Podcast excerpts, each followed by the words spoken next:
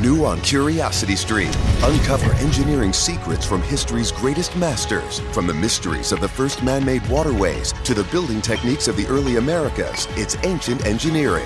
Plus, 40 tons of trucks speeding down the interstate can be a recipe for disaster. See how today's smarter new age big rigs pave the way for safer highways on high-tech trucks. Watch now on CuriosityStream. Annual plans are $20, just $1.67 a month. Visit curiositystream.com.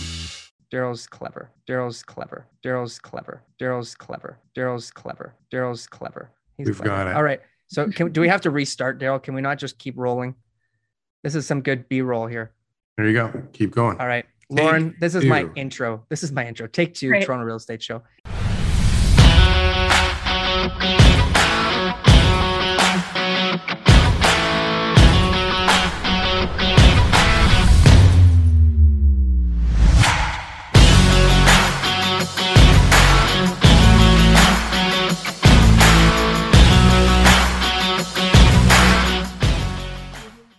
All right, so Lauren Haw is the CEO and broker of record at Zoocasa.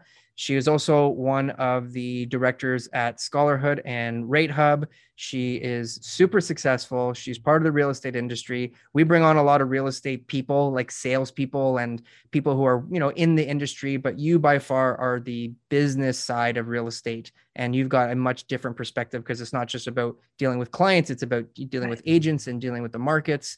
And, you know, I've seen you on Financial Post. You've got a lot of interviews on there. And, you know, you've got a great following. And I would say one of the best real estate purchases in the Greater Toronto Area has been Zoocasa that, you know, you made several years ago. And your success today is proving it. So good work. Yeah, thanks. I hate intros, but I appreciate it. So I know Lauren from school, and she was definitely a lot smarter than me, but that doesn't say that much. But she was very good. You know, one of those people that you knew would be successful. And today she's killing it. And we're going to talk some real estate, Lauren. Oh, I didn't know you guys went to school together. That's good. That's cool. High school. Yeah. Right. And now she's more in the central Toronto area. Yeah, we're in Riverdale right now. Okay, Riverdale. Perfect. So right. East End, Central Toronto. Yeah. Right? It's a place to be. That's a good place. You can't get too far away from Scarborough. Exactly. That's like high class Scarborough. You go into like the beaches in Riverdale. You're like honestly, most people I talk to there, they grew up in Scarborough and then they moved to a more East End neighborhood. But you know, that's my small narrow-minded field of people that I know. So what's going on, Lauren? What's going on in the market? Oh, good. We've got lots of listeners. I was hoping you would just lead with questions and I'd give you some opinions. None of them in fact.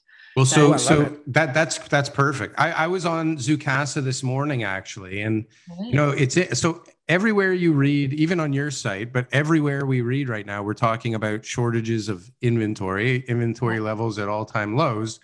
And then there's a button on your website that says new listings. And I pressed it, and there's like 800 new listings dated today. Yeah. So it seems that Zoocasa has all of the listings across Canada.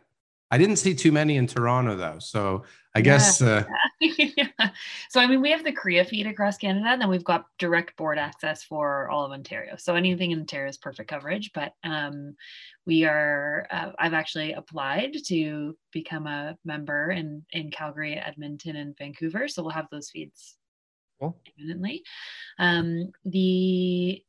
I think we all know. I mean, I don't know where you guys are sitting right now, but I mean, it's no shocker. Is this mainly a Toronto real estate show? Yes, that's a stupid question. Working on global domination, but right now we haven't starting. Yeah. We're working on it. So I mean, the inventory, as you guys know, like we're at what, two and a half weeks of inventory in Peel and Durham. Wow. And I think we're at about 5 or 6 weeks for Toronto and York. So we've got a bit more leeway, but that's really just price dependent, right? So anything, I don't know what you guys are seeing, but anything in that kind of 800 to 1.2, 1.3, doesn't stay. Yeah. It can't stick and it goes for far too much. So this is what we're seeing. Like if you didn't list anything in Durham tomorrow, like we'd be out of listings by February 1st. Wow. That's a good way of looking at it. Like if nobody else decides to sell, there will be nothing for sale by the end of the month. Nothing for sale for in Feb 1 anywhere in Peel. I think Halton's the same, but don't quote me. But I know in Peel and Durham, we are out of inventory by February. Wow. So is this environment, like from a seller's perspective, is this an environment that is in like interesting or scary as hell? Like it seems it's scary as hell for both sides of the coin right now. Totally. Yeah. I mean, I don't know about you guys. I think you guys have been in it longer than me, but the January is always like this. And the way that I always say it is, you know, nobody wakes up and says, I'm selling my house today, or I'm going to move tomorrow. Right. People make a plan. And this year I'm going to move. So everybody that's going to move between now and July is already shopping, right? So 100% of buyers that are going to buy a home between now and July are already looking. They're looking online. They're looking with their agents. They're out and about. They're active in the market, and all the sellers are waiting for their tulips to come in, right? So there's just, you've got 100% of the like H1 2022 buyers ready to go, and you have. And you've got focused on getting it listed. They're all not only do you need to look first. And not only, I think, do you have 2022 buyers, you probably have people whose plans were like 2024, 2025. Yeah, exactly. And they're like, holy shit, we better get in now. I know. And it's definitely scary. And then on the sell side, it is interesting. Like I think if you want to guarantee a pretty great price, right? If you want to guarantee 30 offers on your property, the next 2 weeks are going to be, I think, the lowest inventory of the year. So I do think prices will go up a bit, but I don't know by how much. Like if you look in the past couple of years, you always see that January bump, right? So there's that big bump in January, and things kind of rise a little bit till March break. And then the inventory hits the market and it plateaus a bit. Last year, we saw a little run up in December, but for the most part, like the big bump generally happens in Q1. But do we have inventory levels this low? The fear of like January coming in, and now it's like I got to do something, and this year is my year, and yeah, the rush of buyers. And last year we definitely saw it. That's why we had that huge spike in sales. This year the sales is lower than last year, but higher than 18, 19, 20. So it means that, you know, we're still doing okay. Still bumper crop. So some agents are starting to ask me about 20. Like, is this 2017 again? You know, because this feels a lot like 2017, where all of the agents are saying, I can't justify, I don't know. You know, someone says, what is this worth? Like, I don't know. In December it was worth. If you say, you know, we know you're lying. Yeah, exactly. Right? Yeah. Like if you're like, for sure, or like something's Rule up there. Number one. Only inexperienced agents that'll tell you the exact number right now. So, because right now we can say, well, it was 920 in December. So it's probably 1.25 right now. I put an offer in the other day in Dufferin and St. Clair. Yeah. And we looked at the prices. We said, okay, it's going to go for a little more. And then based on the number of offers, we're like, okay, someone's going to be stupid and pay much more than what the one sold for before. And we went even above that and we lost. Everybody did the same thing though. Everybody was like, going, I think somebody's going to be really crazy. For sure we were paying too much money. And it was like, I don't even know if we were top three, right? And we were like 400 grand over asking. There should be a scoreboard at the end. Right. Yeah. It's just stupid. It's just, I feel I don't like working with buyers, and it's really hard to get, you know, the conscience of telling someone to pay that much money is just, it's tough. And you don't sleep well at night. If they get it, you don't sleep well at night. If they don't get it, you don't sleep well at night. It's like, it's a lose-lose for the next day, right? Because now the next one, everyone's looking at that. And that's all I think about in this time of year is like, we're just setting the comps for the spring market. Because there's nobody on that street now that's going to sell it for less. Not a chance, right? And it's, so you said something really good there. You said in the next 2 weeks, it might be the most opportune time, even though we know prices are going to go up more. And I always talk about this. If you got like a stigmatized property or a corner lot, a busy street, this is the time. You may get more money later on, but it may take longer. There may be less interest. Maybe they're going to want to do a home inspection. But I'm just saying, like, there's little risks that you take by going into a more balanced market because your property's not so great. But right now, everybody's just buying anything, and you could end up netting way more money because of that, right? If you want to live in the area, right? The seller, right? Yeah. The seller. You are going to get some outlier sales right now where people overpay for some things. If you're buying a property that isn't stigmatized in some way, you know, busy street, smells like any number of things, you know, doesn't have any parking. Yep. That's another good one. No parking. I just listed one today, 1.2 in Parkdale or Roncesvalles, but borders to Parkdale, no parking. Okay. I wonder if that's going to be a factor. right? No problem today. Right? Green peas, right? I put green peas 3 doors down in the listing. Like what's park over there for $20. What's the competition? There's a couple more expensive ones that are nicer and detached and all that stuff. But, you know, this is the lowest price in the area. That's how you do it, right? Make sure everyone comes and sees yours before they look at anybody else's, right? So I want to talk a lot about the business side. So your brokerage, Zoocasa, right? Mm-hmm. How many agents do you guys have now? We're at 140, 145.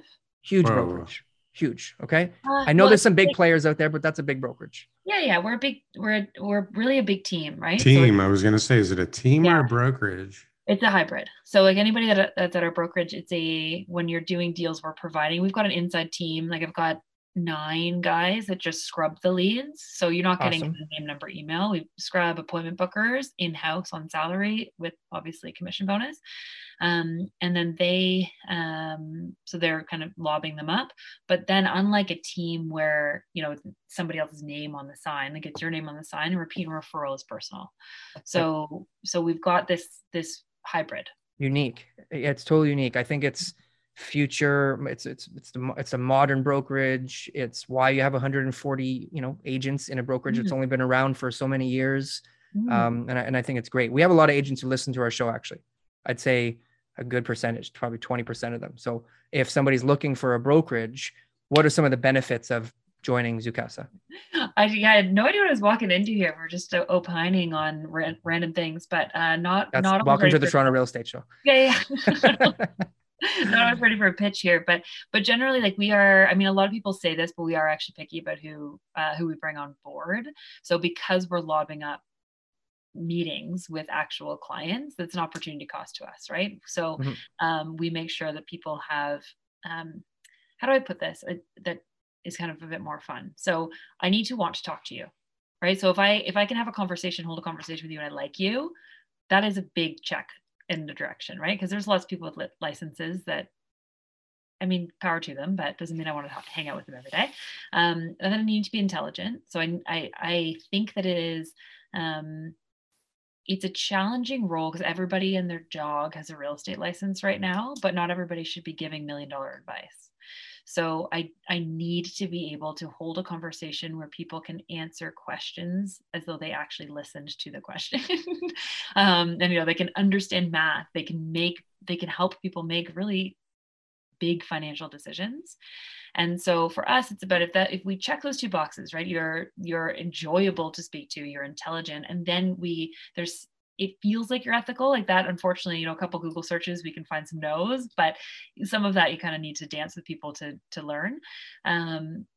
We can teach you real estate, right? Like we can teach you, go out and preview. We can teach you what to say to clients. We can teach you how, like the ins and outs of the widget of real estate. But in order, I think, to be a great agent, you need to, you know, come from service. And so you need to be intelligent, be able to give advice, and then be kind of fun because you need to be personable. Although I've met some agents that are quite successful. You said the widget of real estate. What does that mean? Oh, just meaning, I mean, we're all in this real estate business, right? So houses are our product. If I worked at a paint store, I'd be selling paint. If I work in the real estate store, so we are selling real estate. But there are some people out there who sell anything. So the widget of real estate, just meaning like that is our product, right? We are advisors on real estate transactions. So that's the business. Got it. So a big thing in the news right now is demand versus supply. Which one is the problem? Like, who are your clients right now? Who's logging into Zoocasa? Who's searching and who's buying through your company? Yeah. So, I mean, the reality of our model is we're capturing people that are searching online, and then we're connecting them with our agents. So it's not dissimilar from Daryl. I'm sorry. I'm not, what brokerage are you at? I'm not an agent. Daryl's a developer. He's not an agent. Okay, but your wife's an agent, right? Did I see that? No. Okay. Totally put my foot in my mouth. So Daryl gives advice like he is an agent. I speak like, yeah, he gives $1 million advice without the license. That's right. Okay. Great. To myself. Yeah. I know. I'm messing with them. But so, I mean, in terms of how I break it down for my agents is there's 2 kinds of people in the world, right? There's the people that know you and it's a lot easier to do real estate transactions with them. And there's people that don't know you. And so you focus on both. One are your network, your sphere, as a traditionalist would call it. And you work that sphere and you work people that know you, and you hope that they trust you and that your advice, and they use you as an agent. Then there's all the people that don't know you. And there's many different ways to market to them, right? In the old days, we had these open houses. You could knock on doors, you could send those flyers that everybody. You guys do open houses? I mean, we're not right now, but agents. But your agents do it, but they understand that it's for prospecting purposes. Totally. I mean, or at least the difficulty is always talking to your the sellers about understanding that, right? And so most of the time, like where I found open houses helpful in the heat of the market back when you used to be allowed to have them is for those. It's more like nobody's walking in off the street and buying an open house. Like that happens. I think the stats out of NAR, which is the National Association in the States, I think it's somewhere in the 1 to 3% range of homes will actually sell from an open house like that. They are, and so anytime you've got a seller, you're doing a listing, like you tell them this open house is going to get some foot. Like nobody's walking in and buying it on the open house, right? Yeah. What it does provide. So if the agent wants to do one because they want to get that foot traffic to try and generate buy side leads or nosy neighbor, other like listings in the area. The benefit to the person selling the house is, as we know, sometimes people do want to go back a second or third time, right? Especially in the higher price points, they want to go back and they can come back to an open house and not have to like bring their agent, right? So there are some benefits, but nobody's coming in and buying that house for the most part. So, but what I was getting at is the traffic that you create, is it local? Like, are you dealing with local people, so buyers, or is it investors? Yeah. So almost all of our traffic is local. So local in those regions, like it's people searching for addresses. It's people searching just, homes for sale in Riverdale or whatnot. And like, we don't have an international following, that's for sure. It's just people searching for real estate, just like anybody else. So, I mean, there's lots of companies out there that generate leads online, and it's all just a traffic game, right? So like come to the site, use the site, get the name, number, and email, and then connect them with an agent. So I believe out of the models like ours, don't quote me on this, I don't follow too closely, but I believe we're the only one with a full inside department. So people get called immediately, they get connected with their agent that's the most likely to help them, like the people that are going to definitely the only one that I would say is a brokerage that's not the name of the team leader's name, and also allows the having the ISAs working, the leads, and then also allowing people to have their own individual business as well. Like it's very unique. I'm not sure if that evolved. When Rogers owned Zoocasa and you guys bought it off them, it was, I guess, similar, right? Like that's what they were doing, right? Yeah. So when Rogers owned it, it was more of a paper brokerage. So like a Zillow, right? So they generated leads, sold them, or like a realtor.com, right? Because CA is very different. Wasn't a brokerage. It was not. So it was like an advertising platform for agents. Yeah. Website. Yeah. So they were generating leads, and then they were participating.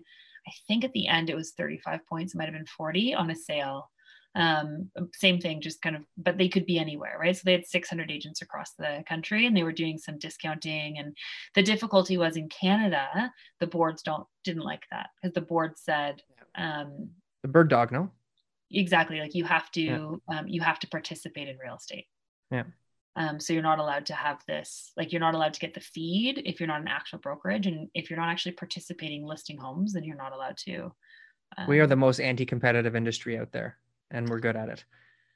It's, you said it. So when you started Zoocasa, the data wasn't available to everybody. Were you one of the big proponents in getting that out to everybody? I'll admit I didn't like wave the flag and go in marching and spend a lot of time on that. But the second like we were ready, so when sold data was allowed to be displayed, it was a took advantage of that.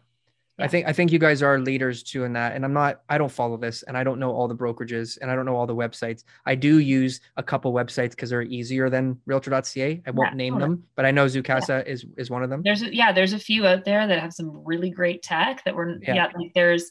There's some really usable ones. There's some that have great apps. There's some like that. Exactly. Yeah. So, yeah. It's faster for me to get that information than it is for me to log in, get my stuff. So I use them, but data wise, and Daryl's super techie, and we talk a lot about technology. What type of tech right now is being the most helpful for you guys to be able to grow as a brokerage and support your agents? Hey, great question. We used to have our own CRM, so like proprietary in the back, but that is a huge lift from a technological build and maintenance, and it wasn't worth our time. So, you know, there's little regret having bothered to do that. So a little over a year ago, we just like hooked up to Fall Out Boss and put everything in. So it's in the back end and it's all connected. And so that change and allowing the CRM company, like we're a lead gen company, right? On our online front facing. So allowing the CRM company to do what they do and do that very well has really helped to empower agents. So it's kind of all about a suite, right? Put it all together in a way that, that runs. We use Follow Up Boss too. It's by far the best. I've used other ones by far. It's a game changer. And so on the lead gen side, right? Is this just something that you guys are just constantly adapting? You guys obviously have in-house people who are doing all your online stuff, right? Yeah. So you guys are just constantly adapting, like how to get more traffic, how to have more people. More traffic, more conversions when the traffic's on there. And then the sales side is just making sure that our agents are, quite frankly, like I said, intelligent, ethical, and good at winning on the bidding wars and negotiating on the sell side. Like what you guys will probably find, or what you'd see, TK, at this point is, you know, sellers having that, well, my house is going to sell itself. I'm going to have 30 offers. So why would I pay you full commission, right? Or why would I pay you commission at all?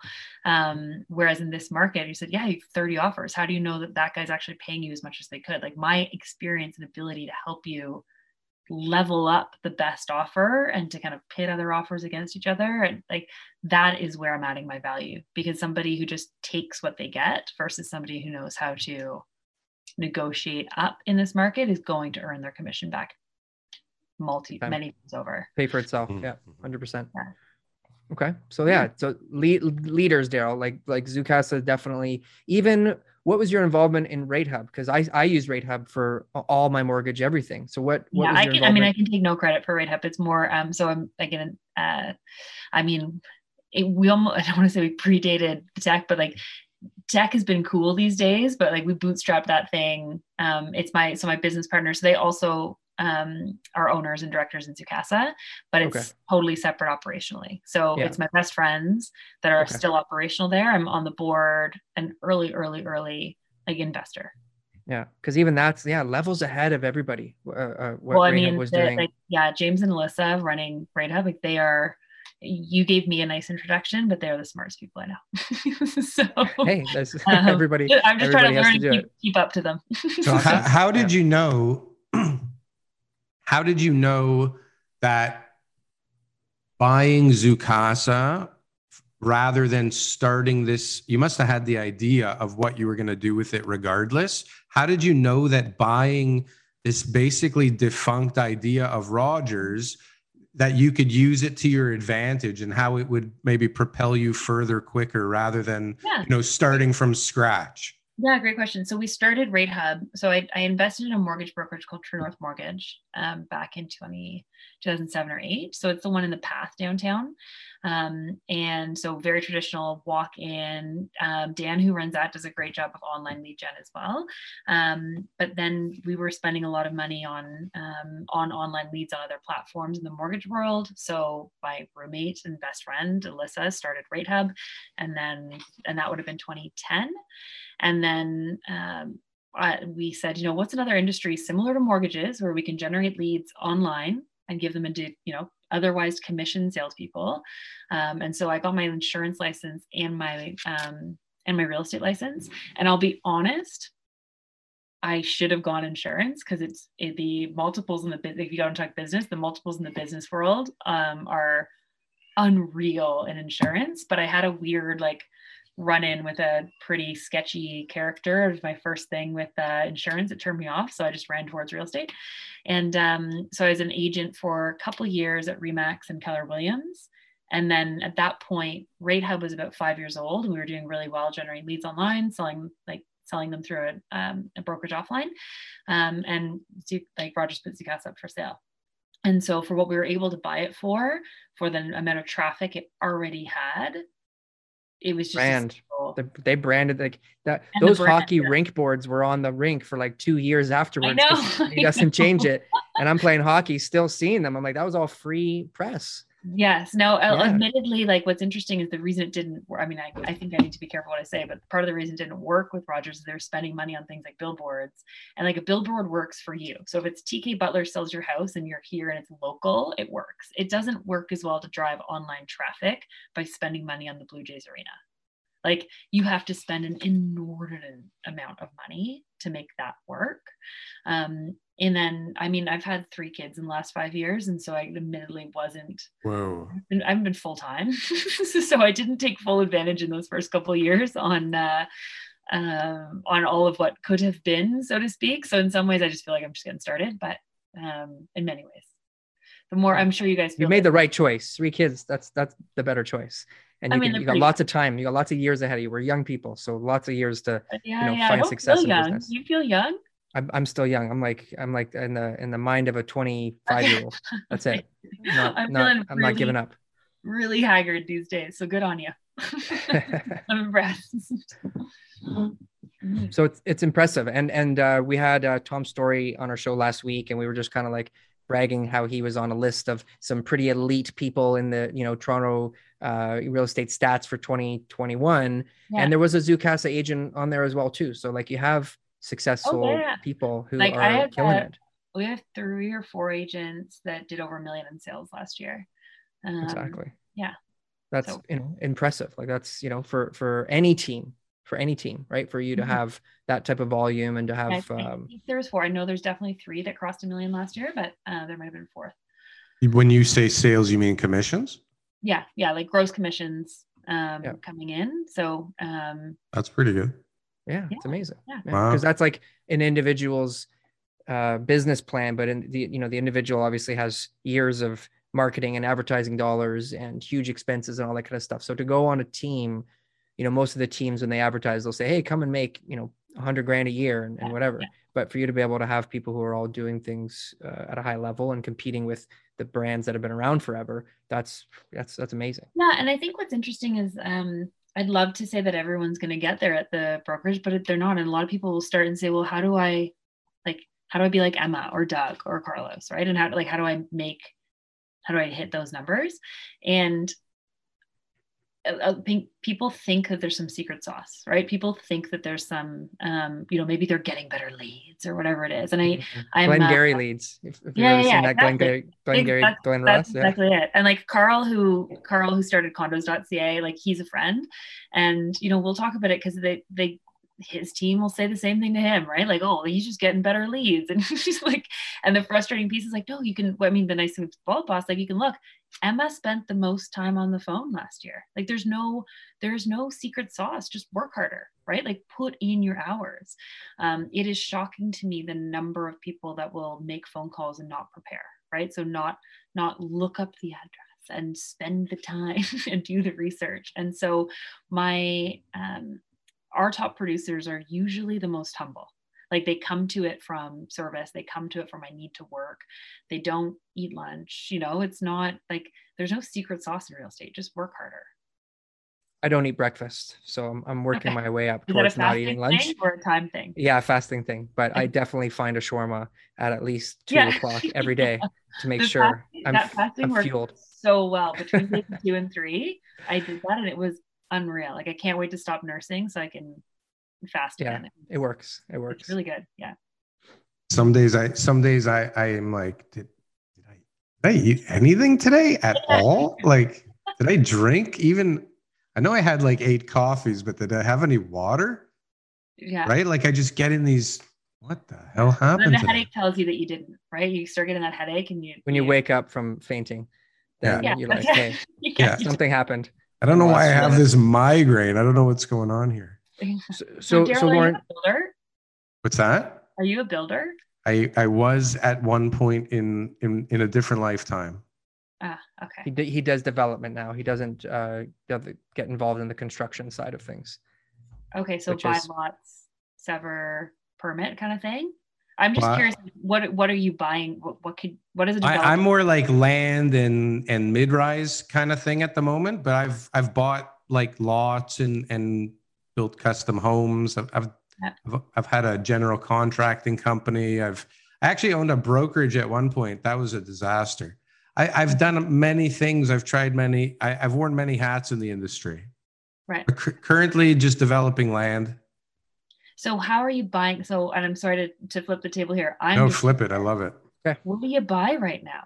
Like if you're trying to say, I need a project, right? I'm starting from scratch. I need a project in 2022. You know, my husband bid on one of TK's listings in December, and I was like, I can't pay that. And he and I were talking, we're like, this is crazy. And now I'm like, fuck, I should have bought that.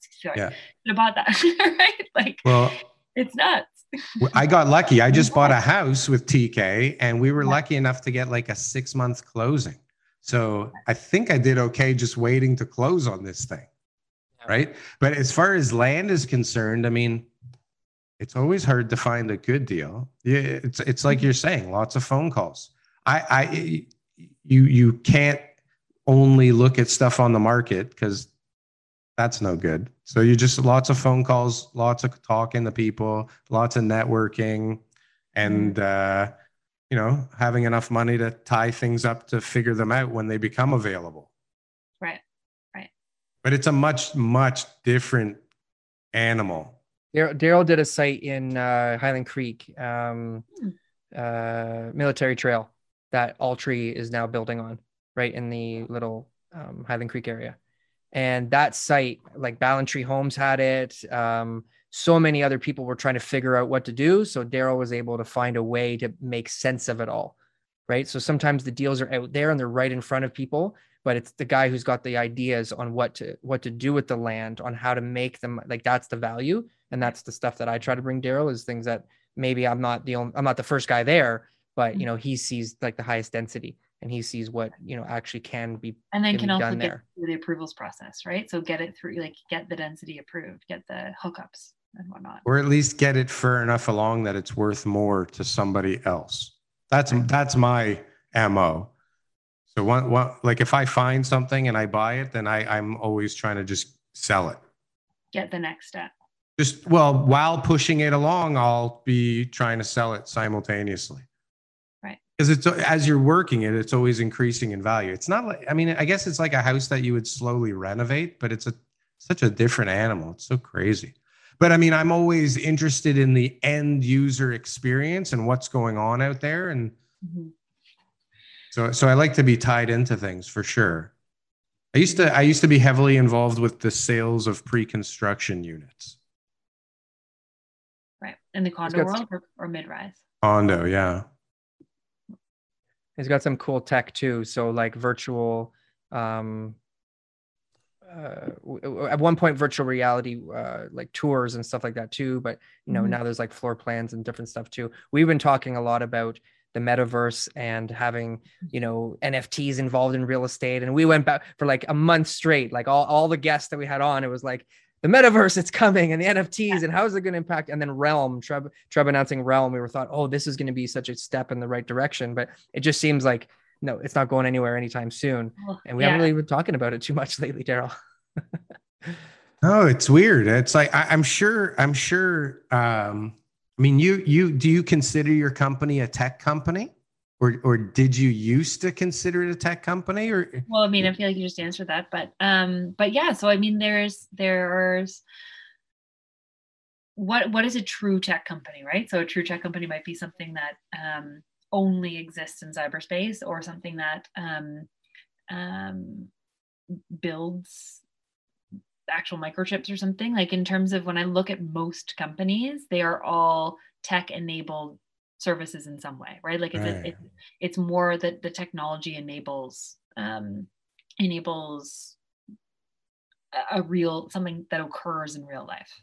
So yes, we're a technology enabled company, and part of that is ours, and then part of it is also kind of the universe that you surround your technology with, so that it again enables your agents to be the most successful. Because one thing that like a lot of people on the outside don't necessarily understand is like our clients are our agents, right? So if you own brokerage, your client is your agent, right? So that they are my clients, and I know that if I take good care of them, they actually take good care of our combined clients.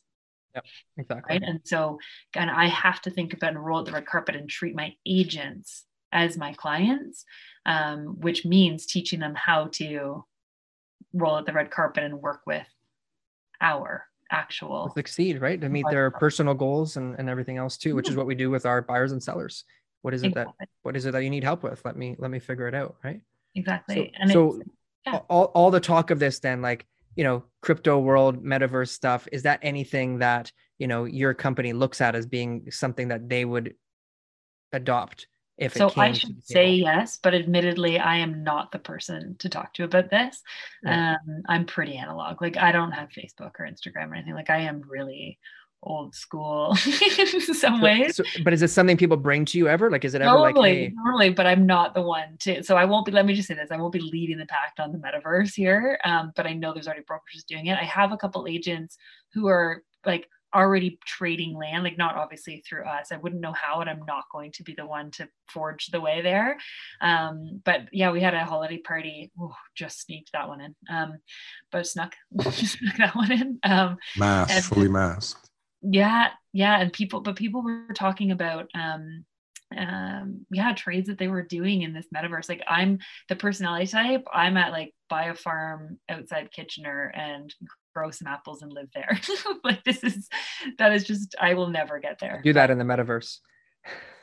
Way quicker. You can do the apples. The harvest will come every day if you want it. I don't actually know that, but I feel like that's how it would work. Yeah, no, I want a real one. But. Yeah. Okay. So that makes sense. So you guys aren't a tech company per se, because I don't know what a tech company is, but you leverage as much technology as possible. I get it. I think everybody's a tech company. Like, everybody is a, like, whether you want to be or not right now. And so it's more, is there, I think when I think of like tech company versus not tech company, is there a scalability, right? So is your secret sauce scalable because of your technology?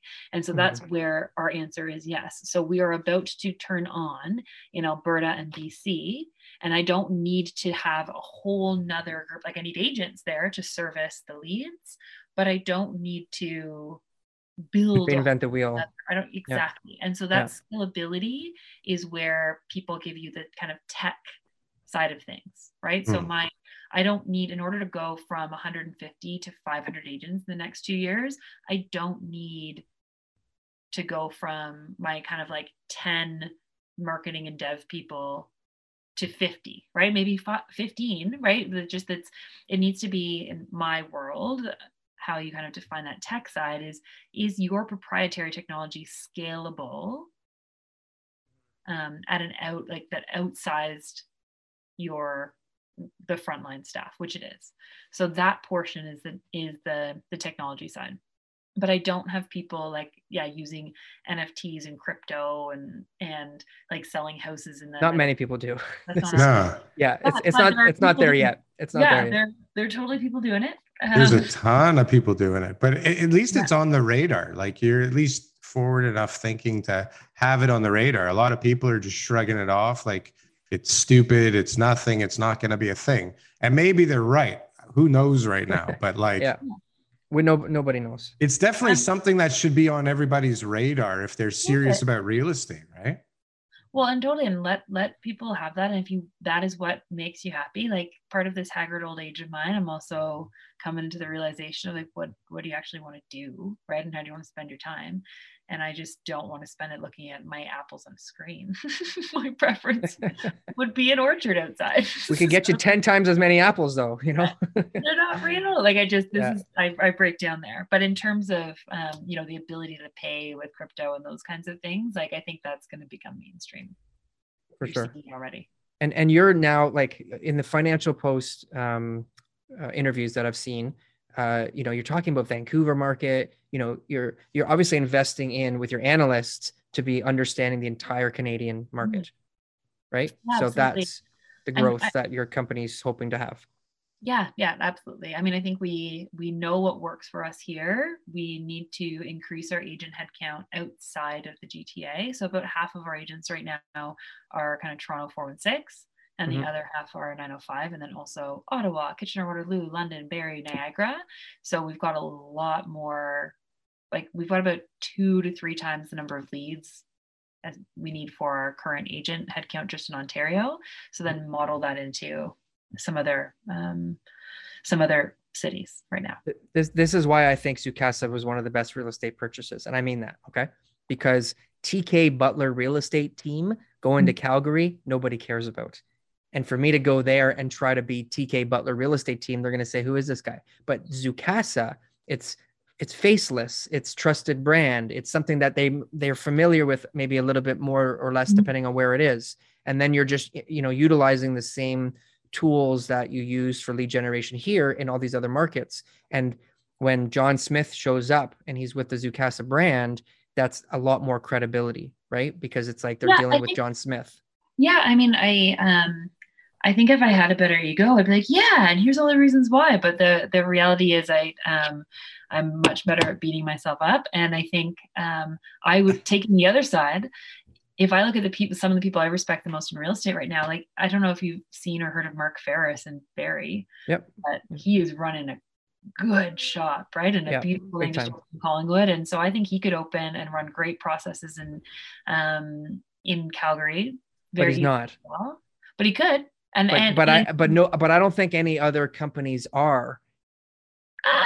Brokerages, maybe. His name and Ben Kinney. Ben Kinney started that kind of teams program. And so I would take the other side that it's possible. And I think yes, we are doing something that is scalable because of the tech, and that it needs to be faceless because for our model, the agent needs to have their own business. It just works that way.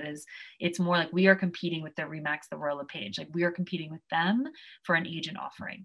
But I would just say you can run a really good business as TK Butler Real Estate, and you absolutely can expand, but it costs a lot of money. It's going to cost. And you need a TV show. You need to be like Ryan. You need to be on $1 Million Listing Toronto. Yeah. That's what's going to work. But like I said, the Zoocasa brand to me is what's going to be the leverage that you are going to benefit from while you're going into other markets and stuff like that. So let's talk quickly about those other markets. Okay. Tell me about it. So Calgary, Edmonton, and you said another place you're looking to get your license. Vancouver.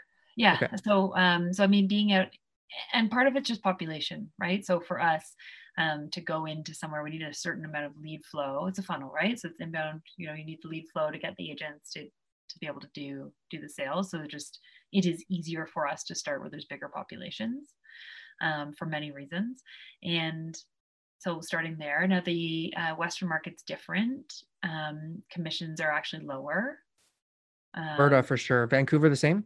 Mm-hmm, mm-hmm. So they do that the same kind of like certain percent up to 100, 150, and then crazy. So it's very different. And so commissions are lower, and then also commission splits to brokerages are even lower, which is interesting because in Toronto it's already very low compared to the States. So just kind of looking at all of that and what does our offering then need to be to make business sense to be there. Because don't get me wrong, like I mean, good agents have done very well these last couple of years, and they've been worth it. Like, I believe they're not hungry, worth their advice. But a lot of people also then paint everyone with the same brush. Whereas I think this is correct, but the number one profession that applies for bankruptcy is real estate agents. Because everyone thinks like, well, you're gonna go do a Lambo, but it's more like it is not an 80-20, it's a 90-10, 95-5 kind of industry. Like, the good ones are really good. Yeah. And very, very rare. Yes. Yeah. You have a few good years and then it doesn't go as well. Like in the 80s, and we can't be talking too much about commissions here, but brokerage splits were 50-50.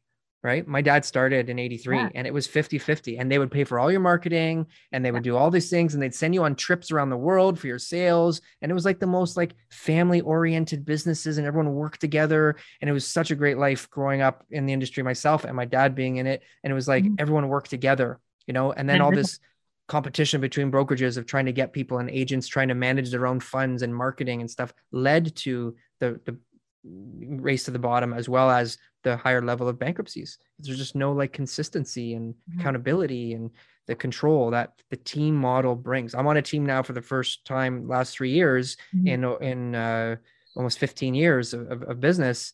And it's like way better. My life is so much better. I got more time. I got more, you know, accountability. I got more organization. Like this is the way all agents should be. You should be on a team of some sort. And the problem is agents go, but I don't want to pay more than $199 a month or else, you know, it's not, or else I'll never make it. And it's like, that's the wrong mindset then.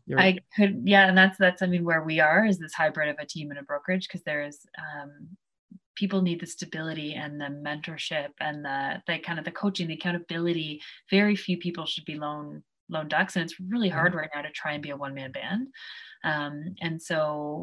So for us, it's about that, bringing it together and we've kept it relatively small and very, you know, picky about who we bring on board for a reason. Because then you get to your point, just good people who want to have a good life. I want our agents to be able to live in the neighborhoods that they serve, which you would know this, many agents are renters, right? So I want them to be able to actually afford homes in the areas that they want to be, that they want to be dealing in. And you guys are spread out all over Ontario. So you know that already, like what it takes. Bricks and mortar offices. You have one location? So we've got one downtown, and admittedly, I'll say agents give a lot of lip service to wanting them, but then don't come. Never show up. But I think there's some local ones. And I think if it's a smaller team, then there's some cultures where, you know, you're expected to be in the office, and I think it's healthy. I mean, Mark Ferris, I believe, used to, at least. I don't know him, so he would watch, like, if he's watching this, I just have a lot of respect, but probably is. He's Sunday morning coffee. This is what he watches. That's right. But you know, there are some cultures where coming to the office is feasible. For us with people across Ontario, it's not feasible for them to all come to the office. And quite frankly, our tech staff no longer wants to, and this with the pandemic, so it'll be interesting to see the future of office space for us. But the virtual world for us has been great for small group coaching. And like I was on with my agents this morning, and agents across Ontario, and it's pretty cool that that's become normal. It must have been easy for you guys to transition to work from home whenever you had to. Yeah, it was a lot easier, I think, for us because we were, we were already processing deposit checks remotely, right? We already had agents in London and Barry, so we'd already figured out the clients drop it off at a TD branch. Were you working on Zoom already, or some kind of video conference? No, really? Used to, for our training, we'd bring in, or so if we hire a new agent in Ottawa, we'd bring them in for a couple of days to do our in-house kind of onboarding training for a bit. And then they would be on a Zoom platform for the couple other days, but it wasn't like, now it's all Zoom, right? And it's all of our, at least a little bit. Yeah. So admittedly it forced better habits for us as well. But in terms of even just check processing, we at least were ready for that one. Which made that a bit better. But you were asked earlier, is it supply or demand? It's supply is the problem. Thank you for coming back there. We got our last 10 minutes. Let's focus on the market. Let's hear it. Let's go. Yeah, so hold on a sec. You just said it's a supply problem. Okay. And that's why I was asking you, who are your clientele? Because a lot of people say that it's a demand problem because we're bringing in all of the immigration and we're like just forcing this demand, right? But if everybody's dealing with local people, like most of the people I talk to, and I talk to a lot of agents, like they're not dealing with investors. They're all dealing with like local people trying to figure out where they're going to live. So well, what's it going to look like in the next few months? I think the spec tax was a really good example. Like, it showed us where investment money was. Like, when the spec tax came into BC, you saw kind of a much bigger drop off in the number of sales as people figured that out. When it came into Ontario, you saw York region's prices plummet, right? And then Toronto didn't move. I believe Peel and Durham kind of stayed relatively flat. Toronto went up that year, 2017, I think. York region came down, almost 30% of detached houses for a couple months there, but then popped back up over the next 2 or 3 years. So you could point to where some more of the foreign investment dollars were going. And now that's kind of evened out and it's become the norm, or people found ways around it, is I think the truth there. In terms of population, I think it's, oh goodness, don't quote me exactly. I was talking to somebody about this recently. Scotiabank, here, it's right here. So Scotiabank did a study in 2020. I don't know if you guys saw this, but so Canada has 424 housing units for every 1,000 people. 424 housing units for every 1,000 people. The G7 average in 2020 was 471. How many people is that on average per space? Is that 2.3? Yeah, 2. Little, I don't know. And then, but effectively, that's more than 10% less than your average G20.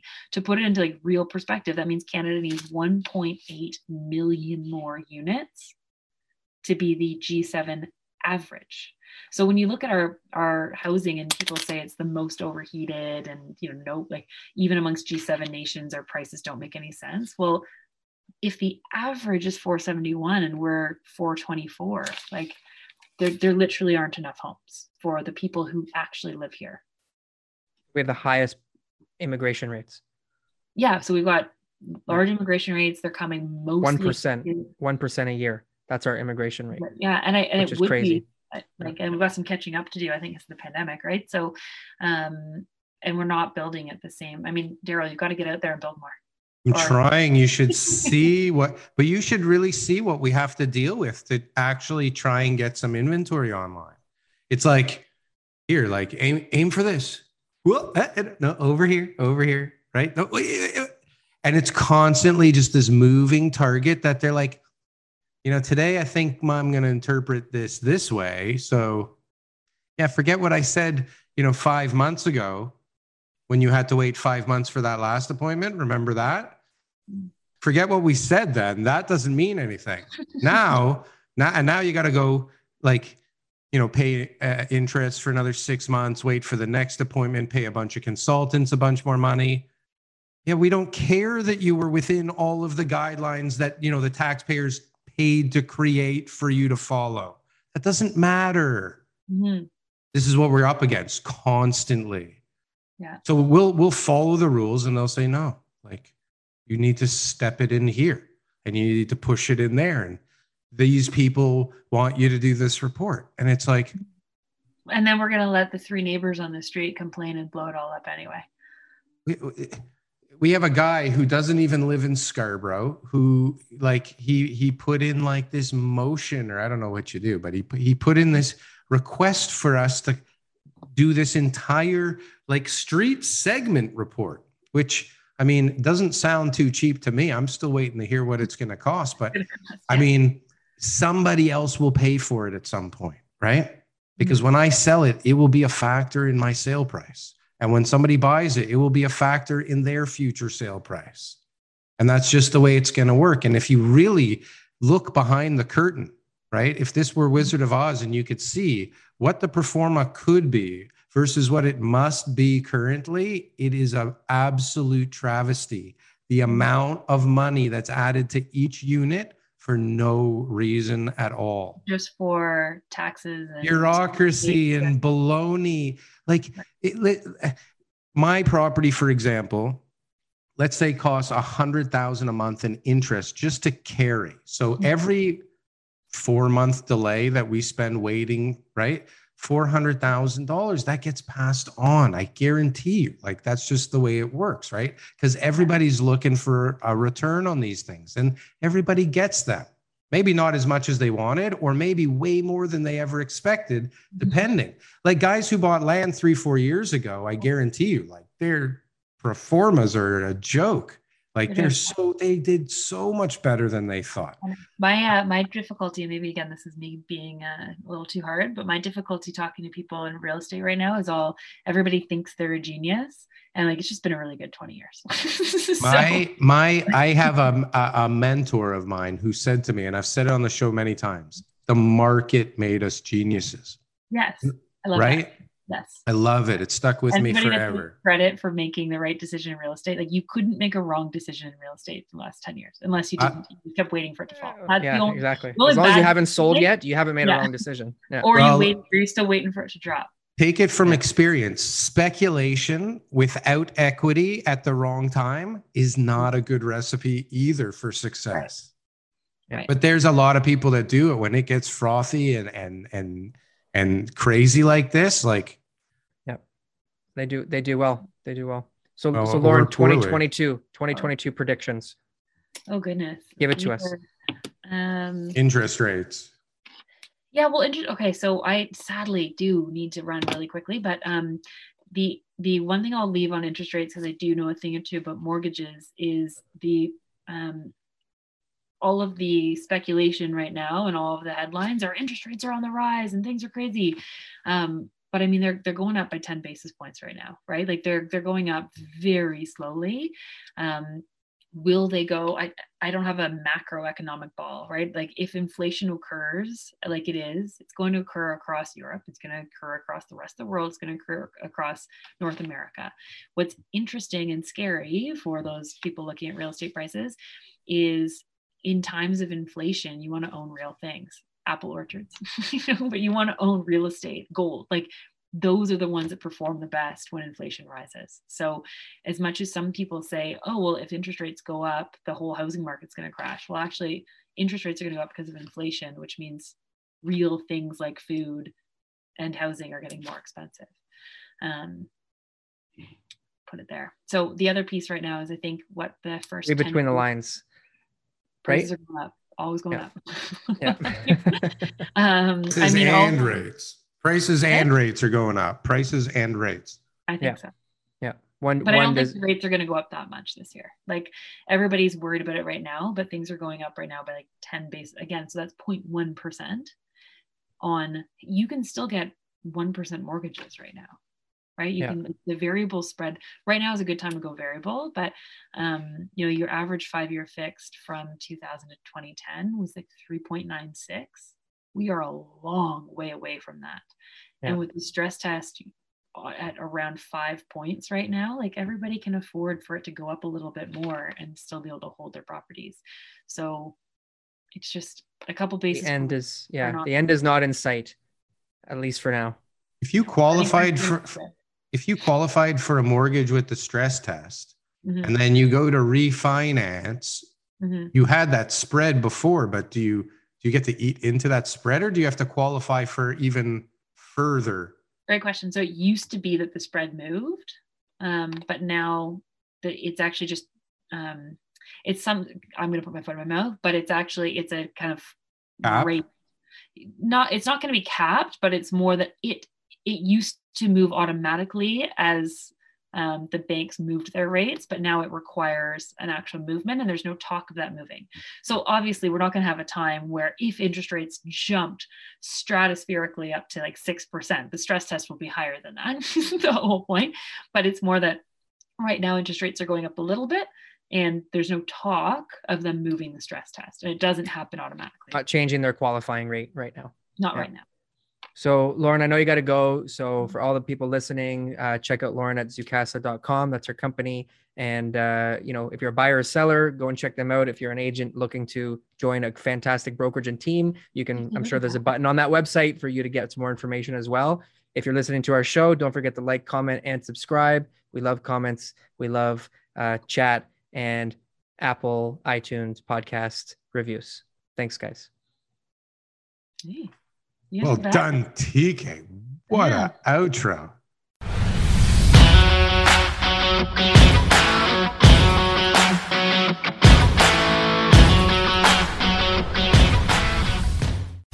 New on CuriosityStream, uncover engineering secrets from history's greatest masters. From the mysteries of the first man-made waterways to the building techniques of the early Americas, it's ancient engineering. Plus, 40 tons of trucks speeding down the interstate can be a recipe for disaster. See how today's smarter new-age big rigs pave the way for safer highways on high-tech trucks. Watch now on CuriosityStream. Annual plans are $20, just $1.67 a month. Visit curiositystream.com.